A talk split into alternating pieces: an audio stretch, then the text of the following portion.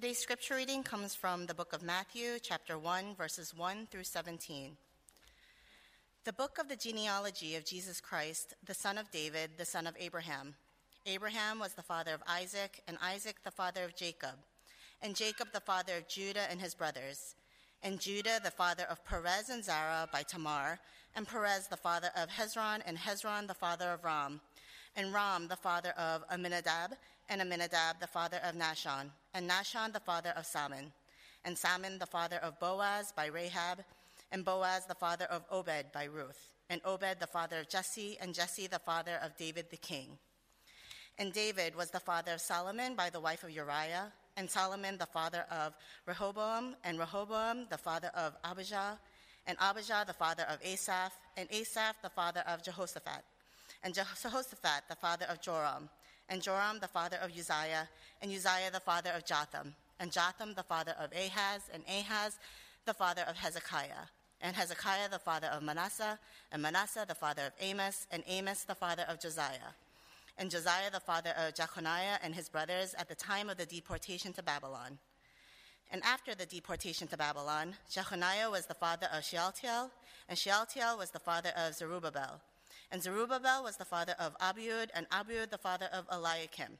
And Eliakim the father of Azor, and Azor the father of Zadok, and Zadok the father of Achim, and Achim the father of Eliud.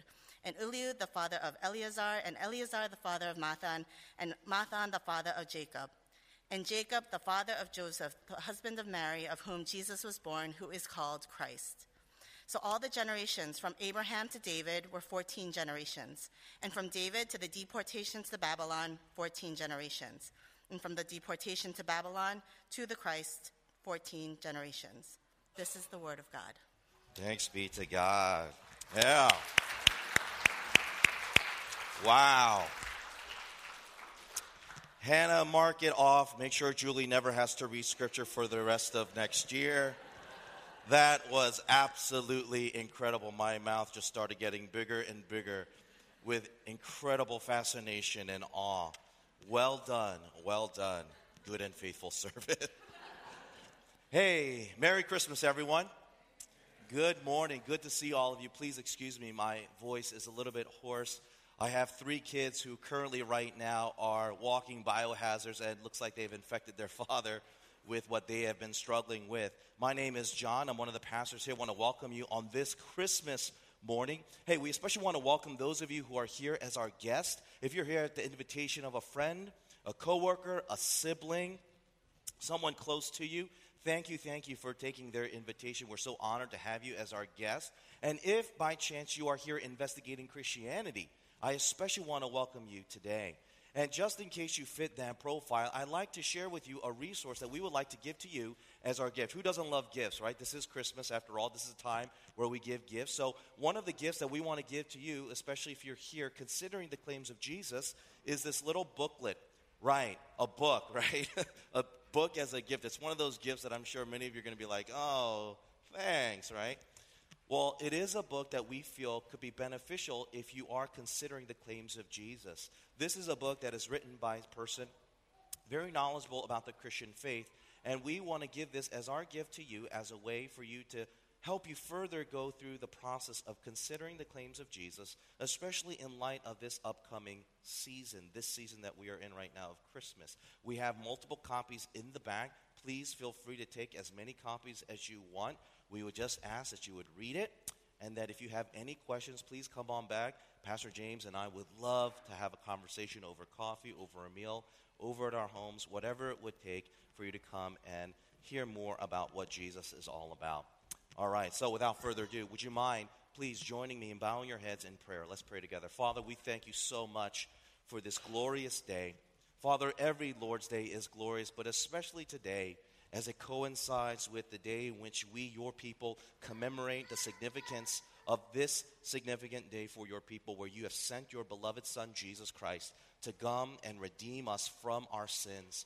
Lord Jesus, we honor you and we give you praise, not only for the fact that you are a God who is so good and so faithful, but the extent in which you exhibit your faithfulness by coming in utter abject humiliation to incarnate yourself in such a way to where you become vulnerable at the hands of those whom you have created, oh God, only to end up humiliated and abjected, to be a sacrifice. But oh, through that wonderful sacrifice, we once again can be called children of God. Thank you, Jesus, that you gave us yourself. You have given us the greatest gift that you could ever give us. You have given us your very life. Oh Lord, we pray that we would honor you as we come to sit at your feet now. Lord, whatever uh, frustrations, whatever anxieties, whatever fears we find ourselves now in, especially during this holiday season, would you banish those thoughts out of our heads? And for just this time that we have together, that you would minister to us, that you would speak to us, that you would empower us in such a way that we would have an enduring hope, an enduring joy, to where we could face whatever it is that we must face once we leave these doors. Oh God, would you be exalted in this place and be lifted up in our hearts so that we could be the men and women you call us to be, a source of blessing in our families, in our workplaces, in our city, and through this entire world. For we ask now all these in your precious holy name. Amen. Amen. So, I've been a pastor now for well over 15 years, and one of the common struggles and questions that I get often a lot is the struggle that many Christians have when it comes to the Bible, especially reading the Bible. People have come up to me and said, You know, Pastor, I know. You know, we should be reading our Bibles. I know as a Christian I should be reading this holy book, but I got to be honest to you. Sometimes it's just boring. It's really, really boring. I try to read through like the book of Leviticus or I try to read through the book of Numbers and I'm just like out, right? Some people have said, you know, it really is so boring because sometimes I feel like I'm reading a phone book. I just read a bunch of names that just mean nothing to me. And I would venture to guess that one of the reasons why many people feel this way is because of passages like the one that we just read right now in Matthew's Gospels. I mean, just from a surface reading of it, even though it was well done, Julie, we just come across name upon name upon name, and you're like, what is this? What importance, what significance does this random list of names have in my life? And so as a result, we can easily dismiss it and think it is so irrelevant. But is it true? Are passages like this in Matthew's gospel really that insignificant? Are they really that not important? Are they not relevant for us in our walk with God? Well, if you'd ask the original people who read this work, this book, they would have said, absolutely not. This is very, very important. Very important because of the fact that even though these 17 verses seem so obscure, so irrelevant, in reality, this list of names, excuse me, this list of names is so profound because it captures a beautiful story that inspires us to have hope, especially now during Christmas Day. And so, to help you see this hope, I'd like to draw your attention to three things that we get from this very seemingly boring text. Three things. First, I want to talk about who Jesus came to be who Jesus came to be. Number two, who Jesus came to have. And finally, we're going to end it with how Jesus did it all. Who Jesus came to be, who Jesus came to have, and how Jesus did it all. You ready? Let's jump right in. First, who Jesus came to be. Now, even if you're here today and you're not a Christian, or if you never grew up going to church, chances are all of you in here have all been exposed to Christmas. Am I right? You don't have to be a Christian. You don't have to grow up going to church to not be aware of Christmas, especially in the city like New York, right? With the high commercialization of this holiday manifested in Christmas holiday shopping sprees at your favorite department stores or your latest Christmas album from your favorite pop singer sensation. You'd have to be in hibernation to not be aware that this is Christmas and this is a time of festivity. Yes, all of you in here know exactly what Christmas is and what it is about. And yet, even with this awareness, even with this high exposure of Christmas, chances are most of you in here, maybe even Christians in here, really have no idea what Christmas is really all about. One pastor by the name of John MacArthur puts it this way. Can we have this quote up there, please? He says this The majority of people in the world will miss the next Christmas. But how can that be? How can anyone miss Christmas given the amount of advertising, publicity, and promotion the holiday receives each year? Because although many celebrate Christmas every year, most don't know what it's about. In spite of all the media promotion of Christmas, the majority of people will miss it because it has become so obscured. End quote. This reference of obscurity that Christmas has come under under the years is, according to MacArthur, one of the reasons why so many people today, why so many Christians today, don't understand the significance of Christmas. And I think he's absolutely right. But here's what's astounding believe it or not, this obscurity of Christmas, this unawareness of what the significance of Christmas is all about, is not a recent problem. This is not a problem just for our day and age with this high commercialization of Christmas. Believe it or not, even the people who were there, who participated in the very first Christmas, the original Christmas, they had no idea what Christmas was really all about. And it wasn't because it was so commercialized back then. Christmas back then was not commercialized at all. But it all had to do with the fact that people back then did not understand who Jesus was, specifically, who Jesus came to be. And so, as we begin this message, we start off with that question Who exactly did Jesus come to be? Well, Matthew tells us in the very first verse of our passage. Let's read it again, where he writes this The book of the genealogy of Jesus Christ, the son of David, the son of Abraham, according to Matthew. God came into this world as Jesus Christ so that he could be the son of Abraham and the son of David. Now, of course, Matthew is not being literal here because it's scientifically impossible to become the son of two different men, especially if those men are distanced by a thousand years, okay? But here's what you need to know in the ancient world, the term son didn't just refer to your actual literal son of your generation, okay? In the ancient world, the son could refer to any male descendant of your lineage. Okay? So, you could be called a son of somebody if you were the great, great, great, great grandson of that person, as well as being the son of another person if you were the great, great, great, great, great, great, great, great, great, great grandson of that guy. And sure enough, in the lineage of Jesus, if you go back into his ancestry, he is a descendant of both Abraham and David. So, in that culture, in that context, Jesus could legitimately be said to be the son of Abraham and the son of David. But therein lies the question why Abraham? Why David? Out of all the various ancestors that Matthew could have pointed out into Jesus' genealogy, why does he single out these two men? Well, you have to know a little bit about Abraham and David and their background story in the Bible. You see, even though there are so many other great pickings that Matthew could have highlighted who came from the lineage of Jesus Aaron, Noah, right? These two men are distinguished in the sense that in the Bible, God made promises to these two men to where it would benefit all of mankind.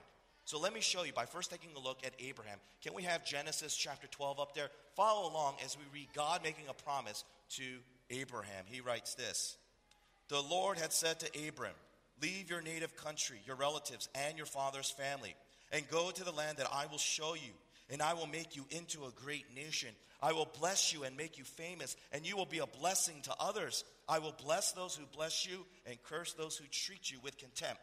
All the families on earth will be blessed through you. Here, God promises Abraham that through him, he is going to bless all of humanity. Now, that word bless is such an obscure word, is it not? I mean, we don't hear it many often in our culture today. It's such an abstract, vague word. What does exactly mean to be blessed? Huh? Well, here's a little exercise to help clarify that for you. Think of the opposite of what it means to be blessed. Do you know what that is? Cursed, right? To be cursed. Do you guys know what it means to be cursed? Oh, yes, you do, right? Because you know very well, you have practical examples in your life or in other people's lives that you know where you know exactly what a cursed life is. Maybe it's in the form of your parents getting divorced at a young age. Maybe it's that cousin who got brain cancer is now permanently blind from the age of nine and up. Maybe it's that couple that you know who, after a week of getting married, the husband gets into a severe car accident and now he's paralyzed from the neck down, and this wife is now doomed of living her entire married life unable to have kids, and bound to take care of her vegetable husband. Yes, we know exactly what it is to live a cursed life. We know it very well. Think of the opposite of that. That is the blessed life. That is the life of flourishing. That is the life of success. That is the life of happiness. And I don't mean that superficial happiness like when you get when you're a little kid opening Christmas gifts. I'm talking about real, abundant, deep, happiness that goes to your core. That's what it means to be blessed. And that is the promise that God made to Abraham that through him, all of humanity will experience that level of blessing. Okay? So that's the promise of Abraham. Let's go now look at David. Let's look at the promise God made to him in 2 Samuel chapter 7. Can we have it up there, please? Follow along as I read it to you. Now go and say to my servant David, This is what the Lord of heaven's army has declared. I took you from tending sheep in the pasture and selected you to be the leader of my people Israel. I have been with you wherever you have gone. I have destroyed all your enemies before your eyes. Now I will make your name as famous as anyone who has ever lived on the earth. And then listen to what he says. And I will provide a homeland for my people Israel, planting them in a secure place where they will never be disturbed. Evil nations won't oppress them as they've done in the past starting from the time I appointed judges to rule my people Israel, and I will give you rest from all your enemies. Here, God makes another astounding promise to David that through him, all of humanity, all of the world is going to experience this thing known as peace. But yet again, another word that is so abstract, so vague. What exactly does it mean to have peace? Again, let's choose that exercise. What is the opposite of living a peaceful life? Isn't it a fearful life, right? The opposite of living a peace filled life is a life filled with fear. And when I say fear, I don't mean those ridiculous phobia fears that you have, like the fear of cucumbers or something, right? I'm talking about that deep, that's a real phobia, by the way. I'm talking about the real deep seated fears that keep you up late at night, that pit in your stomach to where you cannot sleep, to where when you look at your kids, it just arouses fear because you're haunted by the consequences that they might have to face because of what you fear. You guys know exactly what I'm talking about. I'm talking about losing your home, the economy going bankrupt, right? Russia being so bold and nuking New York City. I'm talking about those kinds of fears that may not happen, but in your mind happens all the time as you ruminate it over and over, right? What is the opposite of that kind of living? That's peace. That's shalom. That sense of settledness to where instead of being distracted all the time with your fears, you can actually enjoy life. You can actually live life. You can actually engage life because you're not so busy trying to overprotect, overthink, over strategize your life in such a way to where you can avoid these fears. No, the promise of peace that God gave to David is saying, that is the kind of peace I will make through you, David. Okay? Now, here's the thing. If you study carefully those two promises, in Scripture, you would see that God specifically states that this promise is not going to be directly fulfilled by Abraham and David, but in both instances, God tells both Abe and Dave, respectively, one of your sons will achieve this peace, this blessing. Go back to what I just said earlier. In the ancient world, sons did not literally mean your firstborn or your first generation children. It can mean any male descendant from your lineage. And so when Matthew says that Jesus has come to be the son of Abraham and the son of David, what is he saying?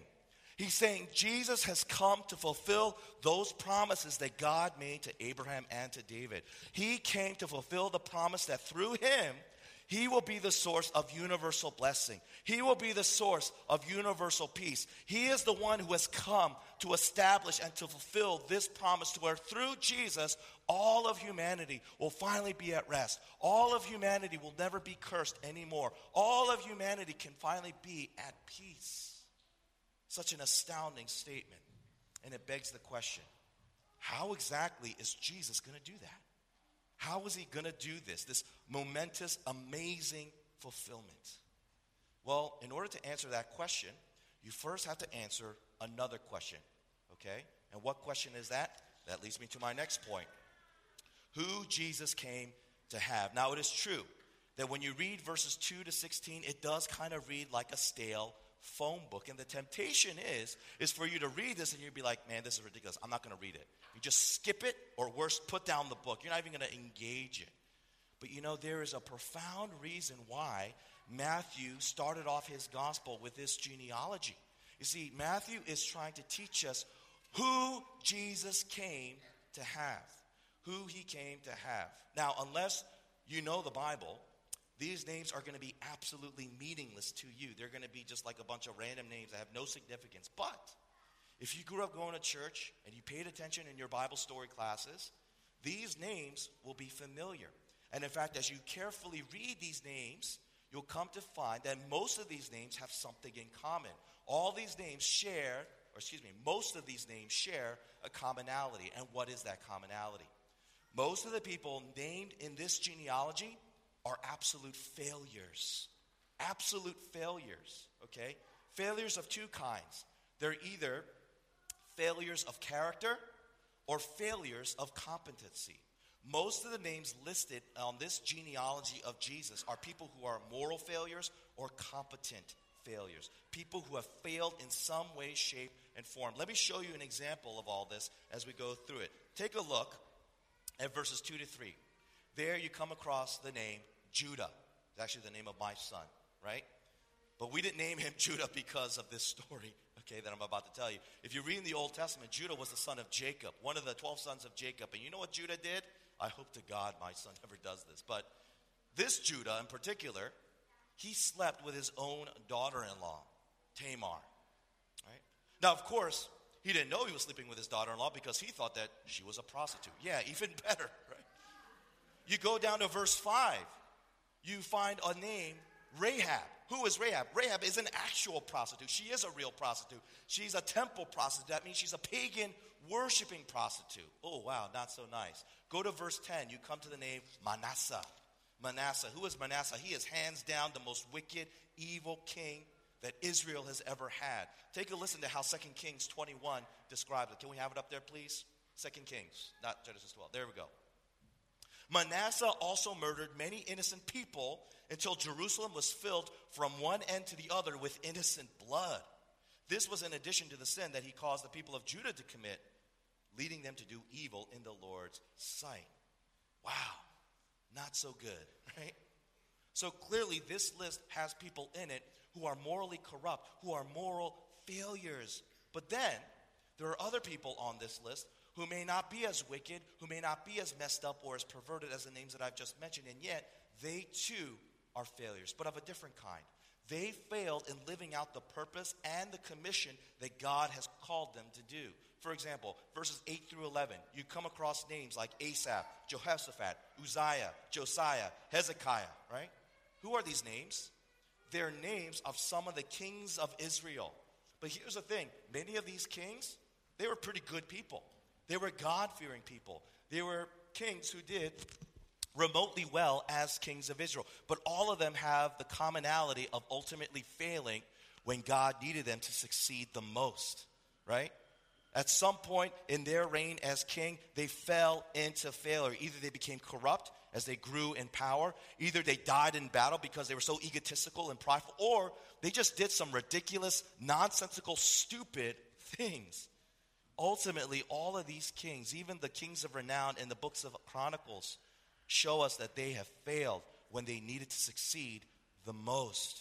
And so you put all this together, you easily see that most of these people on this list are absolute failures. Either they're moral failures or they're competent failures. They're incompetent failures.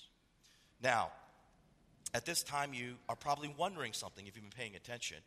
You probably have noticed me saying that most of the people on this list are failures, not all, which would imply that there is a small group of people, a minority group, if I can call them that, that don't fit that profile of the majority of being failures. And so the question is what about the remainder people? Who are the people that are left who are not the categorical failures like the majority of the people on this list? Who are they? Well, they're scattered throughout the genealogies, but most of them are concentrated right at the very end of it, from verses 12 to 16, right before it speaks of the birth of Jesus, okay? And you find that these names have something in common themselves. What do they have in common? You know what it is? They're absolute nobodies. And when I say nobodies, I don't mean that in a derogatory way, like, oh, you're such a nobody. No, I literally mean they are nobodies. This is the only time in the entire Bible where you come across their name. Some of the most brilliant Bible scholars to this day are like, I have no idea who these people are. Never heard of them. There's no records of them in the Bible. There's no extra biblical accounts of them. We don't know who these people are. I mean, there are some exceptions like Mary, Joseph, Zerubbabel, Zadok, but the remainder, no one knows. They literally are nobodies, okay? Now, when you consider that fact and also add to it the fact that most of them are concentrated right at the tail end of the genealogy, right before Jesus is born, what is Matthew telling us? You know what he's telling us? He's telling us that when you fail in life, not only do you have to deal with the consequences of your failures, but your children And their children have to suffer the consequences as well, to where it will end up with them becoming nobodies. If you fail in life, not only do you doom yourself, but you doom your progeny that comes after you into becoming the kinds of people that no one is ever going to stop and notice. Instead, they're going to be the kinds of people where they come across your progeny's name and they say, let's just skip it. Let's just go right by. Right? That's what happens when people fail either morally or in terms of competence. And this is something that as New Yorkers, we know very well, do we not? Do we not? And yet, according to Matthew, that is who Jesus came to have. Those are the very same people that Jesus has come for when he came into this world. Listen, Jesus didn't come to bring blessings and peace to the rich, to the famous, to the beautiful, to the successful. No, he came to bring blessings and peace to those who are nobodies in this world. Why? Because it is the nobodies who don't have the blessings, they don't have the peace. You know what they have instead? They have curses, they have fears, the Bible tells us that when you sin, when you fail morally, you get the curse of God on you. The wrath of God is against you. In fact, some of the names that I mentioned to you, Judah, Tamar, they at one point did feel that God has cursed them. Okay?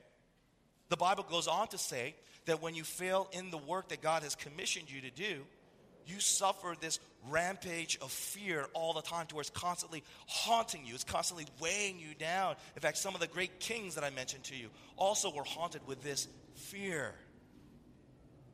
So you see, Jesus came to bring peace and blessings to those very people. People who failed miserably in this life, both in their character, both in their competency. Those are the people Jesus came to have. Those are the people that Jesus wants to have as his people. Now, when you understand that, when you grasp that, then and only then can you finally answer the final question, the most important question. How can Jesus do all this? And this leads me to my final point how Jesus did it all. Now, obviously, Matthew ends his genealogy of Jesus by ending it with Jesus. Because that's what you do with genealogies. When you profile a person's genealogy, you end it with the person being profiled, namely Jesus. But it begs the question Matthew, why are you risking beginning your book with a genealogy? Why do you risk? Because let's be honest, you read this genealogy, right? With the exception of Julie reading it with her beautiful voice. If you're reading it, you're like, this is so boring, right? Why risk beginning your book, Matthew, with something so boring to where people will be tempted to just be like, that's it, I'm done? You ever do that? You ever go to Barnes and Noble? You see a book on the shelf, you see a title, oh, that sounds interesting, or look at that cover, so pretty, right? Those are the people who don't really read much, right? Like, oh, this is a pretty look, let's read it. You read the first couple of paragraphs, you're like, what is this? Done, right? Matthew, why do you risk having people like end the book before they even start it by beginning it with such a boring genealogy. Believe it or not, it's because Jesus wants to show us how Jesus is going to bring universal peace and universal blessing. And you know how he's going to do it? He's going to do it by being on the bottom of the list. Let me explain. Remember, this is a list of names of people who failed in life in their character, thereby being cursed, failed in terms of their competence, thereby being haunted with fear, right? And they suffer the consequences of that, and their children suffer the consequences of that to where they and their descendants become nobodies. Here's the question Who is the last person that receives the brunt of all that curse, all the consequences of all those failures? Who ends up being doomed of being the most forgotten people of all, person of all? Who is that person who receives the full weight of all of that? It's Jesus, right? It's Jesus. You see, Matthew is trying to show us through this seemingly boring genealogy the beautiful, amazing gospel. Because what is the gospel?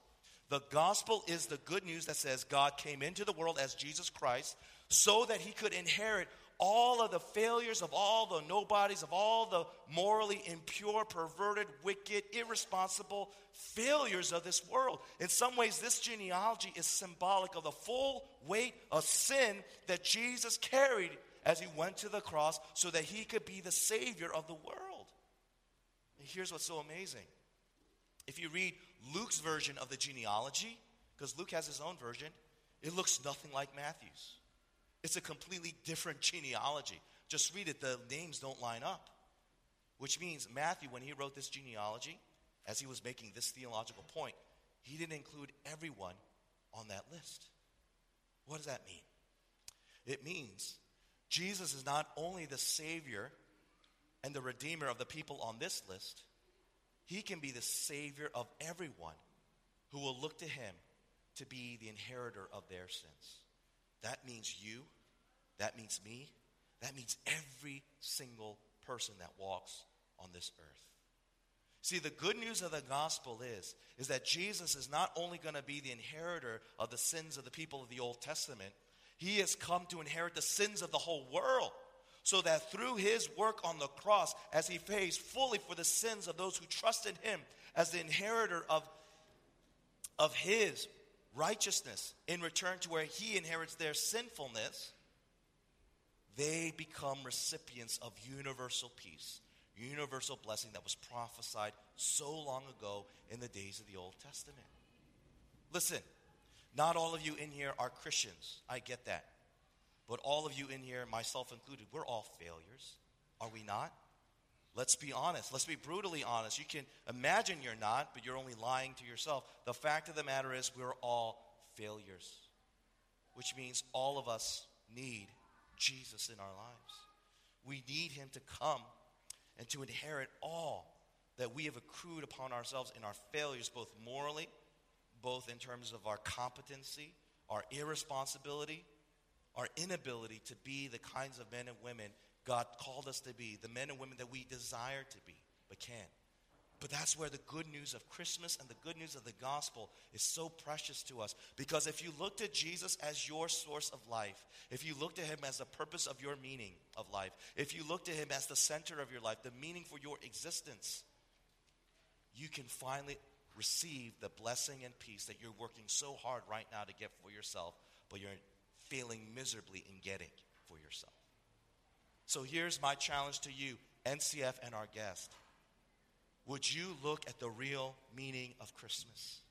Would you consider what Christmas is really all about and no longer be obscured about what it claims to be in accordance to our culture, but instead look at it into the way Matthew teaches us in the seemingly boring, irrelevant, insignificant genealogy?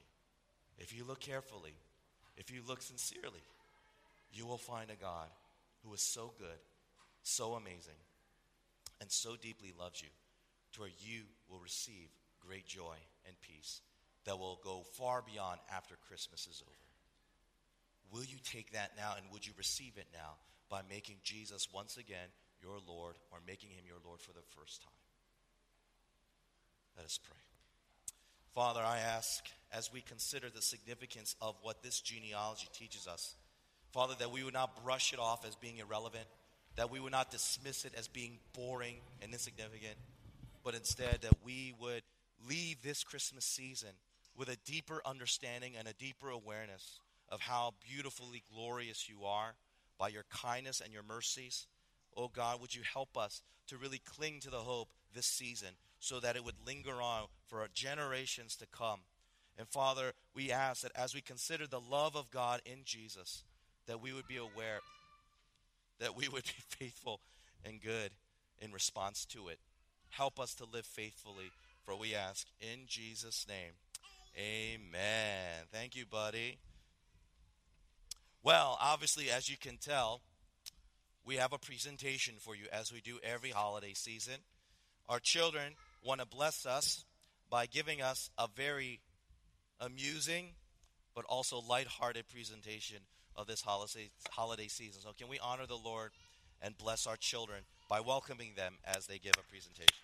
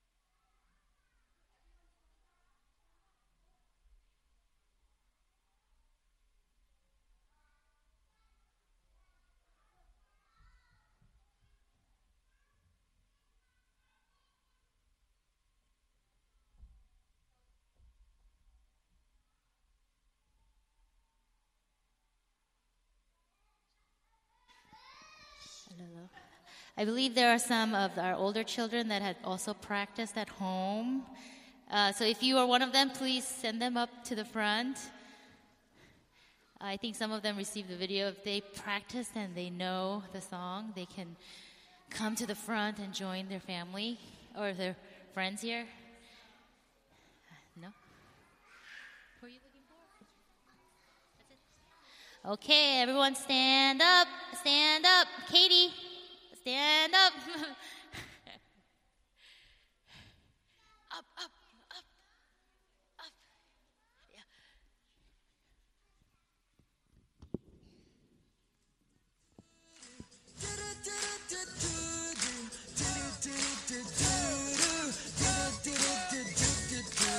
Born unto us this day a Savior.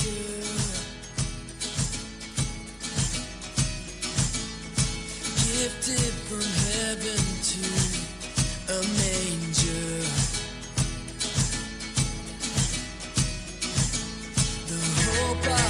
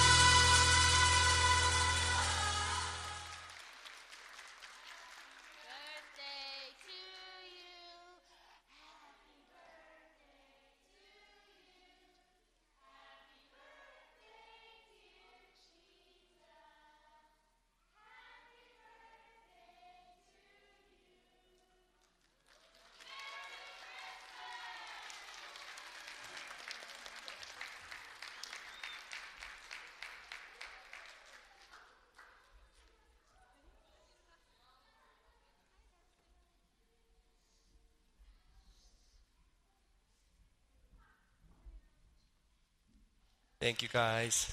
At this time, let's continue to worship our God as we give our tithes and offerings. If you're visiting us for the first time, please do not feel obligated to give.